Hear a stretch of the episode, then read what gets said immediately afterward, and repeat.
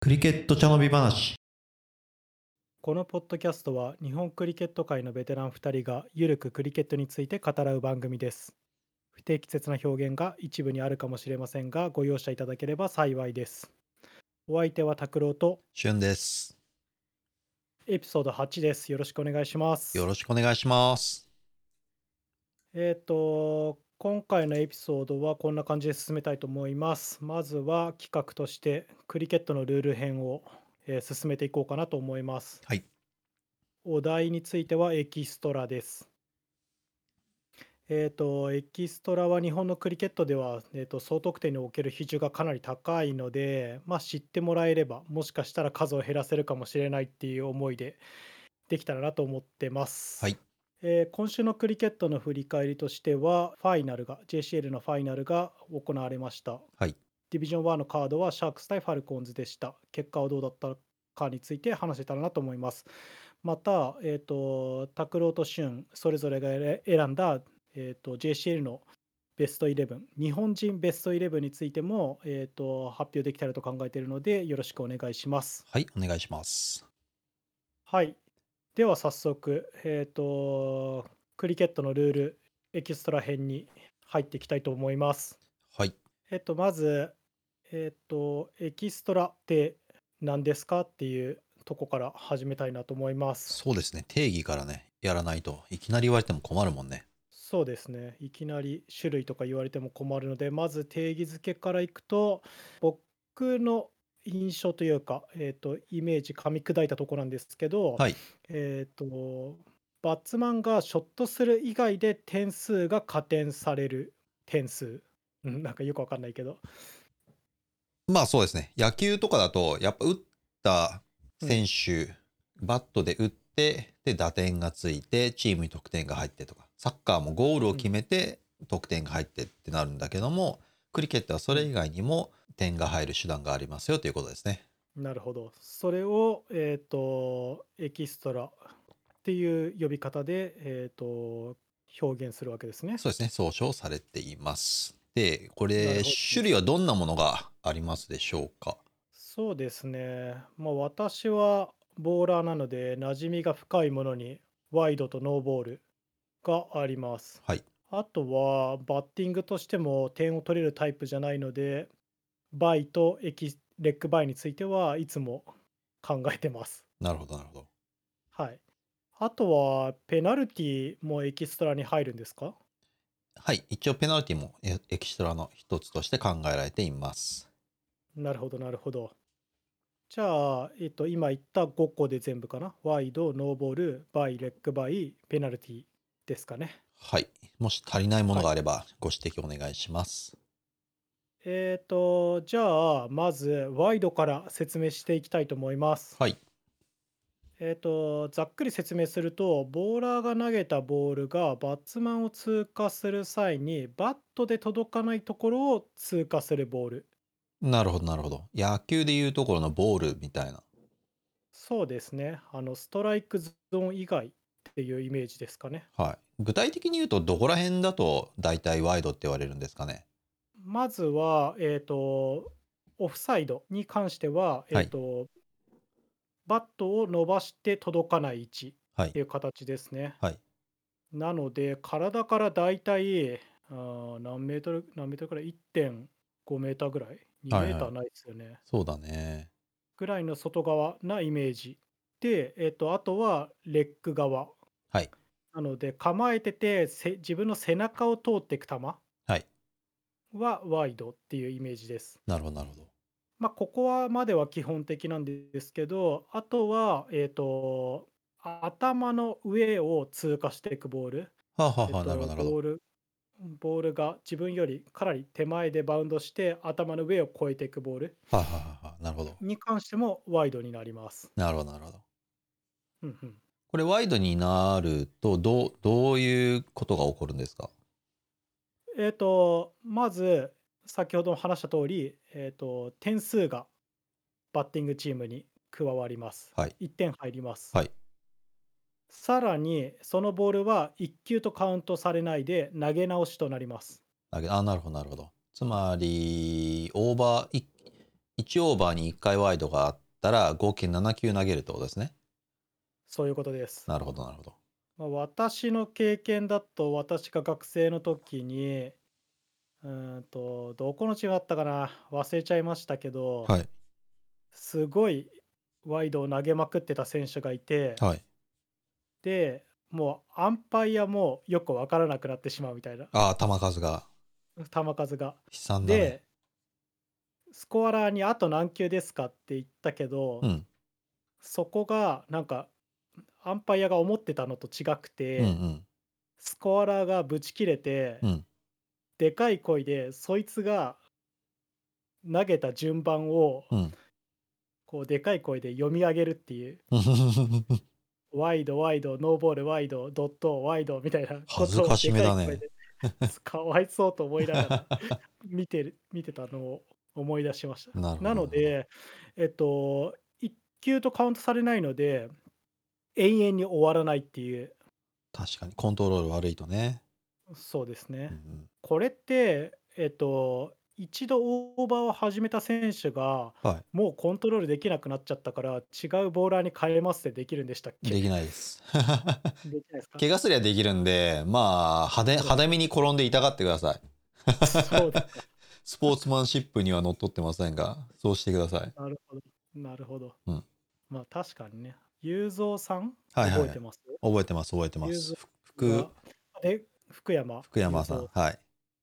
が、インスイングボーラーで結構曲がるんですよね。はで、けど自分でスイングの幅コントロールできないんで。い。はい。 レックサイドに投げまくってる時に僕キャプテンで、、はいいから止まって投げろって怒鳴った記憶はあ りますねまあその点一緒にいたアミーゴは、はいちゃんと自分のボールを投げろっていうああ、偉いね。僕と全く反対の意見をチームから 言っててまあ雄三さんは混乱気味でしたねさすが大人、大人でしたね。アミーゴはね。はいはいはいはい、じゃあ次は、えっ、と、ノーボール。ノーボールはどんなものがありますかノーボールは、えっ、と、これはボーラーとしての違反とフィールダーとしての違反はいの2つに分けれるかなと思います。はいえっ、と、ボーラーとしての違反では、まずは、えっ、と、足の位置ですね。はい投球時の足の位置。なるほど。まあ、一番分かりやすいのが、えっ、と、ボーラーがつく時の前足はいはいはい。が、えっとクリースより外に出てしまう、えっとはいバッツマンに近い側に踏み出してしまう。なるほど、なるほど。まあそうするとバッツマンとの距離が短くなって、まあ良くないよねってことだと思うんですあが、あ、なるほど、そうですね。うん。まあいくらでも前行って投げてよかったら、はい、はい危ないので、はいそこの規定として足の位置。まああとは後ろ足が横の、うーんと、クリスに当たっちゃいけないとか、まあいろいろあるんですが、はい。まあ、その辺はあまり詳しく説明すると10分15分じゃ足りないので、そうね。また今度の機会に。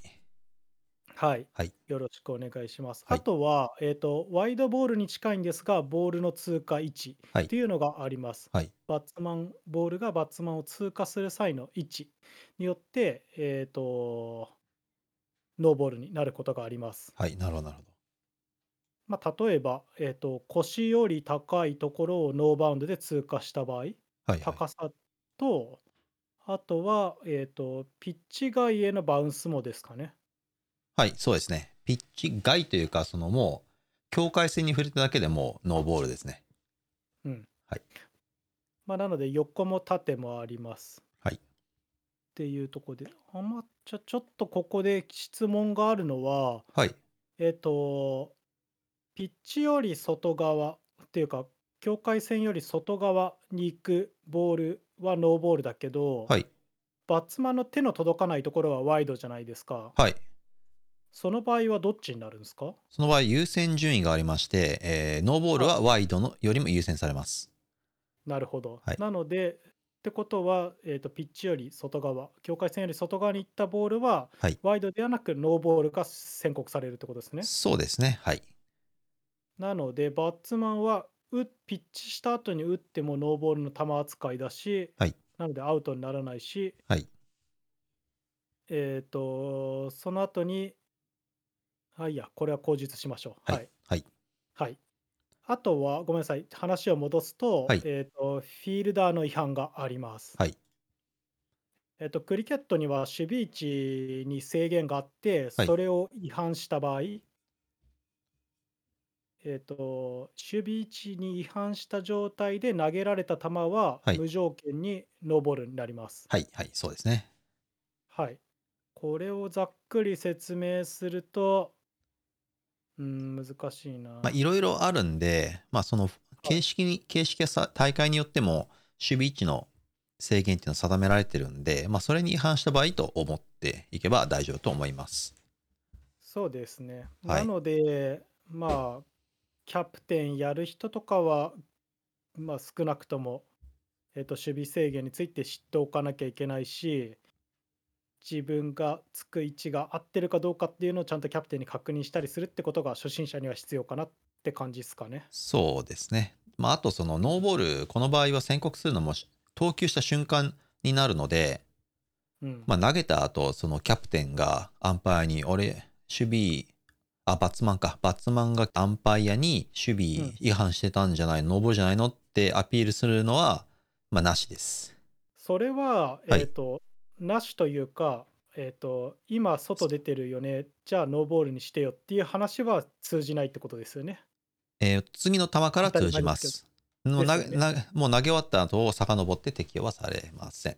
ですよね。はいまあ、これは結構アンパイアにとっても難しい部分の一つなような気がしますよね。はい、はい、そうですね。まあ、そこら辺は、こう、見逃し続けてて、たまたまうん、次の球の時に気づいて、ノーボールってコールしたらウィケットだったとか、そういう話も結構あるんで、まあありますよね。はい。守まあ、それもまたクリケッはトいということで、備位置変えてないのにはいノーボールが宣告されてみたいな、そうそうそうそうそう、ありました。まあ違反してるからしょうがないけど、しょうがないはいまあこれは見逃し、見逃されがちな一つでありますね。そうですね。で、えっ、と、これ、ノーボールの、ノーボールと宣告された場合、どんな結果になりますかはい、えっ、と、ノーボールと宣告されると、えっ、と、まあ、ワイドと同様、えっ、と、はい1点バッティングチームに入ります。はい。で、さっきちょっと言いかけたんですけど、はいえー、とそのボールはあープレーしていいっていうことですね。はい。守備位置が間違ってて、投げた瞬間にアンパイアがノーボールってコールした球は、はいあーバッツマンが打ってもいいってことですね。そうです、そうです。その場合、えーと、そのボールでアウトになることはない。はい。はい。そうですね。なるほど。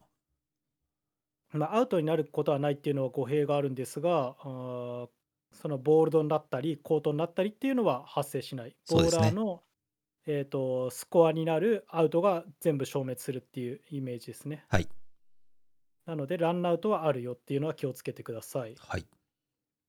で、えー、とさらにフォーフォーマットによっては、えー、と20オーバー制だったりワンデーの試合とかだと,、はいえー、とフリーヒットっていうのが次のボールに適用されて、はい。 1球とカウントはされるけど、はい。アウトにならない球っていうのが出てくるので、なるほど、なるほど。はいまあ、それも、えー、とこの大会規定にのよるので、はいまあ、事前に知って、はい、置くようにしましょうってことですかね。そうですね。また次の機会に話しましょう。はい、はい。はい、お願いします。はい。じゃあその次は何でしょうか。はい、次は倍です。はい。倍っていうのは、ボーラーが投げた球がはい。ワイドにならなかったとき、はい。あこれ、ノーボールも一緒かな。うん、ノーボールでなかった場合、はい。えっ、と、ボールがバッツマンのバットや体の一部に触れない状態で、はい。えっ、と、投球されて、その間に走った場合、すげえ難しい な。定義はそうだそうだよね。で、実そう、そう。実例だと、例えば、実例だと、えっ、と、ボールが投げられました、はいバッツマン空振りしました、はい。キーパーが、えっ、はいと、うまく補給できず、後逸してしまいました、はい。でボールが点々としてる間にはいバッツマンが、えー、と向こう岸にワンラン走りましたっはい。ていう時に、えーなります。なるほど、なるほど。ということは、これは、えっ、と、要は守備がなんかやらかした場合ということですね。うーそうですね、ただ、えーと、キーパーがちゃんと補給してるのに、はい。えーと、バッツマンが走って、あ、お構いなしに。で、えーと、キーパーがスタンプに向かってスローイングしたけど、当たらなかった場合はいも倍扱いになります。なるほど、なるほど。わかりました。まあ、やらかしたって感じですねなる。ほ当どてればいいだけなので。確かに。はいはい。まあ、なので、最後の1オーバーではい。 1点、2点が必要で、バッツマンがボールにババットにボールを当てるのは難しいシチュエーションとかは 起きたりしますよね。なるほど、なるほど。無茶乱して1点取りに行くみたいな。って感じですかね。で、これはですね、ボーラーの失点にならないです。えーボーラー席にはならない。そうです。なるほど、なるほならない。かつ、先ほどみたいなエキストラと違って、1球にはカウントされます。ど。はあ、はあはあ、わかりました、わかりました。そうだね。なので、ボーラーの投せいげじゃないもんねに。ならない。ははいい、そうです。はいで、えーレッグバイはい。です。レッグバイは、まあ、バイの前にレッグがついてるんで、はい。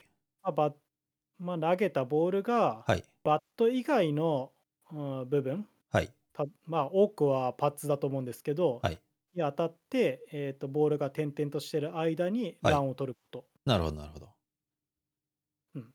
なので、えっ、と、これも、うん、あれですね。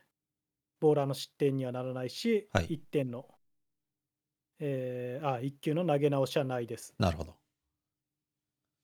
とかんあ、ごめんなさい。で、もう1個、ここに付け足すとすると、はいえっ、と、バッツマンがショットに行かなかった場合はい。は、ランになりません。体に向かってくるボールを、はいただ、ぼーっと立ってて、パッツに当たって、いいはいとこに転がってるから走るっていうことはできないってことですね。なるほど、なるほど。実例としてね。あ、なんか、ボーごめんなル、ボールを適当に蹴蹴って、ランに行くってことはできないってことだね。これってごめんなさい、私の認識が間違ってたらあれなんですけど、はいボールを逃げる場合は良かった気がするんです逃よげる場合大丈夫。えっ、と、イベーシブアクションって言って、あのー頭に来た球とか、体に来た球を避けるようにして、で、当たって点々とした場合は大丈夫です。了解です、うん、さっき言った通りそのバットを使うバットに当たらないとコートのチャンスがなくなるんでなるほどそのリスクををた避けてスピナーの球を蹴って走る走って得点するっていう輩が昔いたらしく、うんうん、でそれを禁止されたという経緯があるみたいですね。なるほどバはいットを出さなければっていうことですね、アウトそうにならないからうん、それはフェアじゃないだろってことでそうそれをかそのテクニックを開発したやつは当時は多分自分のこと天才だと思ったんだろうけどまあダメですよということでまあそうですねそれが現代クリケットを生んだってことですかね、そうですねあってことは今振り返ってと思ったんですけど、はいワイドとノーボールは、まあ、ボーラーに起因する、はいえー、とエキストラなので、えっ、と、無条件に1点入った上に1球とカウントされない。はい逆にバイレックバイはボーラーのフォルトではないから、はいえっ、と、1点は、あまあ、点数は入っちゃうけど、はいボーラーの自責にならないし、はい球のカウントはされるっていうそこうでとすでねすね。はいうんうん、なるほどです。はいじゃあ次一番厄介なペナルティいきますか。はいお願いしますはい。これは結構難しいので、はい一つ覚えてください。はいえっと、ヘルメット、えっと、フィールディング中の、例えばウィケットキーパーとかが、はいえっと、自分のヘルメットをグラウンド上に置くケースっていうのを、まあ、長年やってれば見てる、何回かやってれば見ることがあると思うんですけど、はいそのヘルメットにえっと、バッツマンが打ったボールなり、はいえっと、フィールダーがリターンしたボールなりがはい当たった場合、はいえっと、5点入ります。なるほどなるほどはい。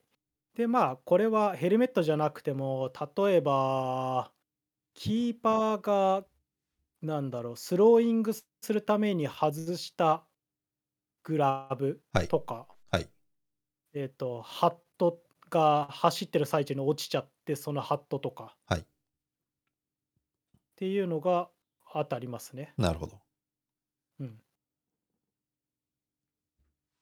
まあ実際の試合だとそれぐらいだろうねほぼうん。うん。あ、ごめんなさい。ちょっと思い出せないんですけど、はいえーどっかのテストで、はい。イングランドの前のキャプテンのストラウスはい。が、投げた瞬間に自分のサングラスが吹っ飛んで、はいはいはいはいはい。それにぶつけてしまったみたいなはいはいはいはいはい。ケースあったんですけど、それはもいファイブランスか、定義的には5ランになるはず。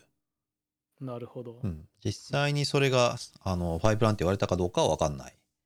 なるほど。うんうん。まいそう要はこれもあれだね、えー、とバウンダリーで6を防ごうとして棒自分の帽子を投げて当てて防いだ輩がいたんで、うんうん、はい、ダメですよと。確かにバウンダリーにヘルメットを山のように並べてそうそうそうそうそう そうコーラを防ぐとかそううちらのヘルメットですよみたいな。うん なるほどそう それは良くないですねはい、うん、なるほどですはい、もうこあれとはいろんなケースがあるんだよね確かね。うんそうだからいちいちさらってたら多分日が暮れちゃうんであれなんだけども、うんうん最近見たペナルティーランで面白かったのは、えーはいボーラーが最初の線を越えて投げるとノーボールってタックルを解説したと思うんだけども、はいはいそこの線を3歩ぐらい越えてしかうんうんもしかも肘巻きでめっちゃ投げたっていうやつがあって、あーありましたね、はい、それはスポーツマンシップに乗っ取らないプレーということでペナルティーを受けました。あーなるほどです、はいえっとフェアプあープペナルティのうはいーんとルールとしては、はいアンフェアなものに関してまあ、その場の判断とかで与えられるケースが多いですかね。そうだね、うんはい、でこれ唯一あのーバッティング中にフィーディングチームの方の点が増えるケースもあるので、うんうんはい、シグナルも違うのでまあ機会があれば覚えてください。うーん僕は毎年習ってる気がするんですがシグナル覚えてる 覚えてるかって言われると、はいうーんここれですれがどっねちだったかなこれ聞いて、てる人にもやってほしいんですけどもはい自分の手を逆側の肩に持っていきます。うんうんうんでこれが、えーフィールディングチームに5点入りますよということです。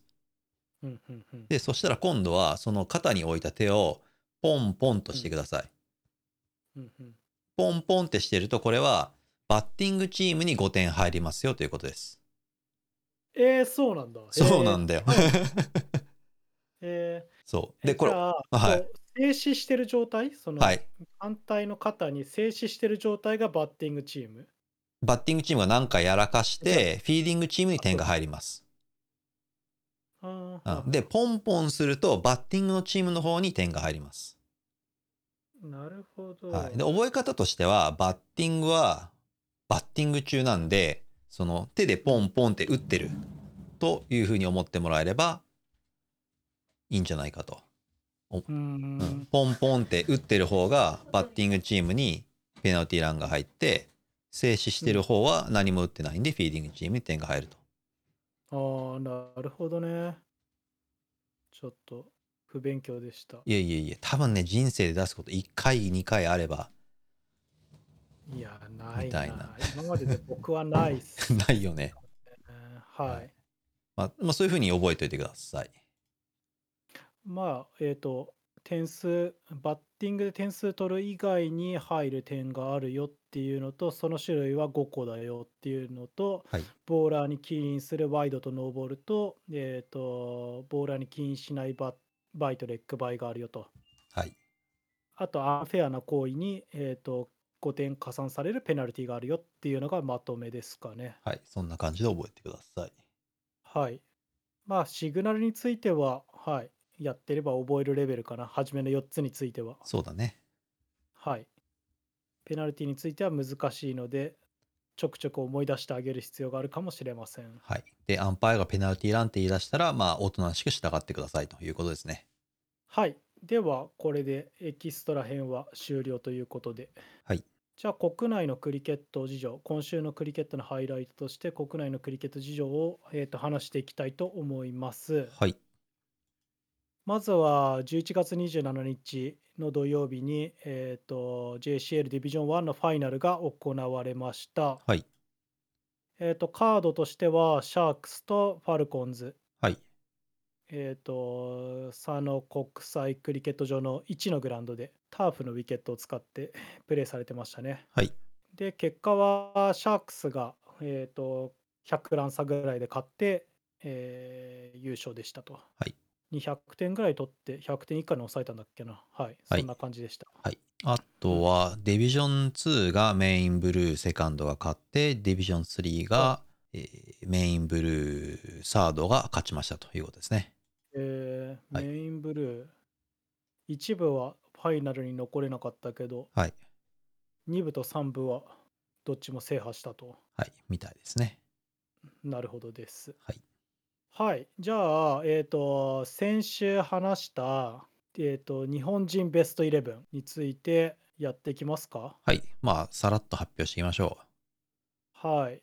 まあ、これ、それぞれ選んだんで、えっ、と、まあ、発表して、選定基準とかう。はい、をちょいちょいっと話せればなと思います。そうですね。はい、じゃあ僕からいいですかね。どうぞどうぞ。えーっと、私が選んだイレブンは、はいえー1番、えー、Y バンズの川島くん、はい、 2番、佐野 CC の武蔵くん、はい、 3番、Y バンズの宮内くん、はい、 4番、えーっと、シャークスの高橋イブラヒムくん、はい、で、1、2、3、5、5番かな、はいマックスの谷山くん、はい6番、えーっと、Y バンズのラヒル、はい、 7番が、えっ、と、シャークスのマーカス・サーゲート。はい、はい。8番、えっ、と、佐野 CC のベベ、はい、宮地直常ですね。はい、で、9番が、えっ、と、ワイバンズの久保田浩平。はい、はい。10番にシャークスのムニーブ。はい、 11番にシャークスの、えっ、と、ルイ・松村。はい。はい、です。はいえっ、と、です。はい。これは選定基準は、選定基準は、えっ、と、うーん、まあ、完全に印象値で決めました。なるほど。まあ、拓郎はあれだもんね、実際にマックスで一部出てるから、対戦もしてるだろうし。はい。まあ、対戦し、えー一部で対戦してない選手もいるんですけど、はいまあ、なんつったらいいのかな、それ以外のフォーマットでも、まあ、うまさがしっかり伝わってくるっていうのを条件にしました。ななのるで、ほどどっかしらでは見てるか、戦ってるかっていうのを、えー感じですね。なるほど、なるほど。まあそこで引っかかるのが、えー、と武蔵君とは今年も実は1試合もしてないはずおおはいはいなるほどけど JPL で打ってんの見たしどっかの試合も、えー、と隣のグラウンドでやってんの見たしはいあれもかえっ、とエンバシーカップも見たかなはいでまあしっかり成長してんなっていうので選びましたなるほどうんあとはえっ、と自分はペースボーラーなのでペースボーラーの選定が一番困るとこでしたね そうだねはい、自分選べないからねそうですね。いや、ちょっと考えましたけどねお。 まあよくて、えっ、と、うん、スコアだけじゃない、なんだろう、ペーサーとしてはい成熟してるとか、はいうん、っていうのを、まあなんか選ぶポイントにしてしまったので、うん、まあその久保田とムニーブとルイをペーサーとして選定しました。なるほどまあ、ここがポイントかな。あとは、あんまないかな。うんじゃあまあとりあえず僕の発表してちょっと話しますかはいはい、お願いします。はいじゃあ1番。はいとりあえずこれバッター6人ボーラー4人オールラウンダー1人ぐらいで選んでるんで、まあ、打順についてはまあさらっと流してくださいはい。えっ、と1番一番。はい1番武蔵山本2番マーカス・サーゲート3番。 3番ラヒル・カノ4番。 4番ショーゴ・木村5番。えー宮内渡る、 6番。えー直常宮治7番。 7番が誠谷山8番。 8番空一樹うんうん、9番。 9番ニール伊達うんうん、10番。 10番拓郎萩原 11番。 11番、えー、公平久保田うんうん、となってますまあ僕の場合なるほえっ、と、はい単純にあれだね JCL でのベストイレブンなんで JCA のスタッツを見ました、なるほど。はいで、これね、えっ、と、見てみると、武蔵、アベレージ34.6、マーカス32.2、えーラヒル39、正う吾ん、えー木村41.2、渡る宮内38.8、で、直おー常宮治66、おえー誠谷山、これ23.5、ーうん。ねまあ、彼はオールラウンダー枠で、えーとうん次ボーラーが、えーソラが、えー、といエコノミーレートこれどっちかというとこれ僕エコノミーレートの重視してますのでうん、ソラ1期4.54アベレージ31、ニールだてエコノミーレート4.83あう、んえー、とうんアベレージ13.8で拓郎が4拓郎も同じで4.83で、えー、とアベレージ22で最後久保田康平4.58のアベレージ11.6とうん。いうことなんで、まあ、スタッツだともうこの11でほぼ決まりかなっていう感じかな。うーん。なるほどね。そうだからもうトップ6が全員30アベレージ超えててでうん。ボーラーも全員イーコン5を超え5より低いんで、うんはい、まあ優勝チームですねこれが。なるほど。はい、そうだな、はいあ自分が5を切ってるっていう印象がな かったのでまあちょっとびっくりするとこでしたよね。うんうんうん、そうで高橋イブラヒム選手についてはえー私、うんここの日本人パスポート持ってるかどうか分かんなかったんでパスしましたがはいはい。もし持っているんだったら文句なしに入ってます。あ、そうそうそう。その、えっ、と、日本人イレブンを決めようっつったけど、選定基準何なのっていう話を、はいまあ、選ぶ前段でしてて、はいじゃあ日本人パスポートにしましょうっていう話をして、はいまあ、僕はグレーだったんで選んじゃったんですけどっていはういとこっすね。そうですねなんでまあ本人知ってる方いれば今度聞いてください。うんうんはいなるほどです。まあ、なんか特段ありますまあ特にないかなまあどっちかというとそのムニーブとあと松村瑠衣あたり。りが選ばれたのがちょっとサプライズかな、あと川島くんとかかなうん。そうっすね。僕的には見見て思ったのは、はい空とニール選び忘れてたなっていう。 見て見てなかったけまあ確か、あまあでも空とはね、結構やった試合もあるからな。うんうんうんうん。そうまあすげえいい選手かなって気がする。空、そうだ選ねび損ねたなっていう。そうだねうん。あともう一つあー、まあ、全体的なリストを眺めてみるとそのアンダー、そのジュニアから来てる選手があまりにも少ないのが残念だなそうだね。これだと、ジュニア世代は空だけいやソラでしょニールでしょああ、下世代からからってことね。そうそうそうそう下そかうら上がってきたってこあそうそうそうとあとマーカスと。うん。ああとラヒルはどうかなって感じだねあとまあ、ラヒルも、ルイも下からやってんじゃないのどうなんだろうわかんないけど。そうねだから、まあ、本来はもうこの11人中8人9人がそう全員がね。そうそうもうみんなね二十歳前後だからそうなってくれないといけないしあとはまあその本人たちに何の悪気もないんだけどもその元プロ野球選手組うん。の2人に、えー、と入られてるようだとちょっと悲しいかなっていう感じだね。なるほど、なるうほんうんど。うん、うん。そのそういだない育成的な面で言えば。うん。うん確かにね。まあでもいい刺激にはなってんじゃないかなって気はしますね。うんう武ん、蔵のこのアベレージも、えっ、と、省吾さんのこのアベレージも素晴らしいと思いますいのやで本当本当にこれねベベの66っていうのはね、えー、と3試合しか出てなくてでノットアウト1つ付きだから、うんそうそうだねまだ参考記録なんだけども他の人たちについてはほぼフルシーズンでこれだからうん。そう日本人唯一の40超えってやっぱね翔子さんはなかなかすごいなと思いました。そうですね。はいうん。まあ僕、ベーベ選んだ理由は、はいスピナーとしてもいけるので、あはいはいはいはいなるほど。なので、僕、ペーサー3枚と、まあ、高橋と、えっ、と、谷山の5枚プラス、まあでも1枚は欲しいよねっていうところで、やっぱベベかなっていうはいはいはいなるほどね。感じで選びました。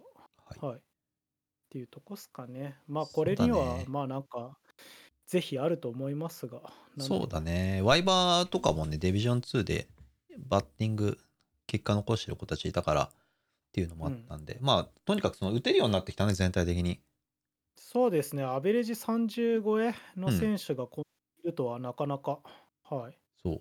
ほんと一昔前は、知能とアミーゴだけだったから、うんう。うんんうん、こんなにたくさん打てる選手が出てきて、すごいいいですねと。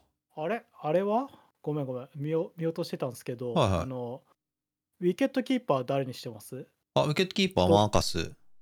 うんで、キャプテンもマーカスでした。拓郎は僕はウィケットキーパーマーカスでキャプテン宮内にしてます。あ、なるほど、なるほど。マーカスのキャプテンのイメージが JCL だとねえなと思って。あー、なるほどね。はい。まあ、ここら辺は、もう完全に好みの問題だと思うんで、確かにはい。まあ、そうよくクリケットしてるしね。そうそうそう。マあ、ーカまあ、まあ、あの、二人とも、てか、まあ、全員よくクリケット知ってるから、誰がキャプテンやってもいけるんじゃないか、的な疑惑はあるけど、 スは僕が宮内じゃなくてマーカスをキーパーに選んだ理由は、はい。キーパーとしてめちゃうざいからです。自分がバッティングしてて、あー、まあね、よく話すしね。よく話すし、一球一球なんか言ってくるし、うん。うんまあ、それはキーパー適性かなと思って。まあどっちの方が技術が高いかっていうのは正直あんまよくわかんないけど、あーどっちもいいと思うんで。そうだね。はい。という選定基準でした。はいあーここに関しては、あーなんだろう、否定的な意見はあまり受け付けないので、個人の意見だと思って聞き流してください。そうですね。まあ、もし反論するなら、えーあなたが思うベストイレブンを送ってくださいぐらいしかないですね。そうですはいね。はい。解説してもらいたいトピックご意見ご感想は各種 SNS お便りフォームにて承っております配信に関しては試合に向かう途中でお聞きいただけるように毎週金曜日にリリースできたらと考えておりますそれでは今週はこの辺でまた来週また来週。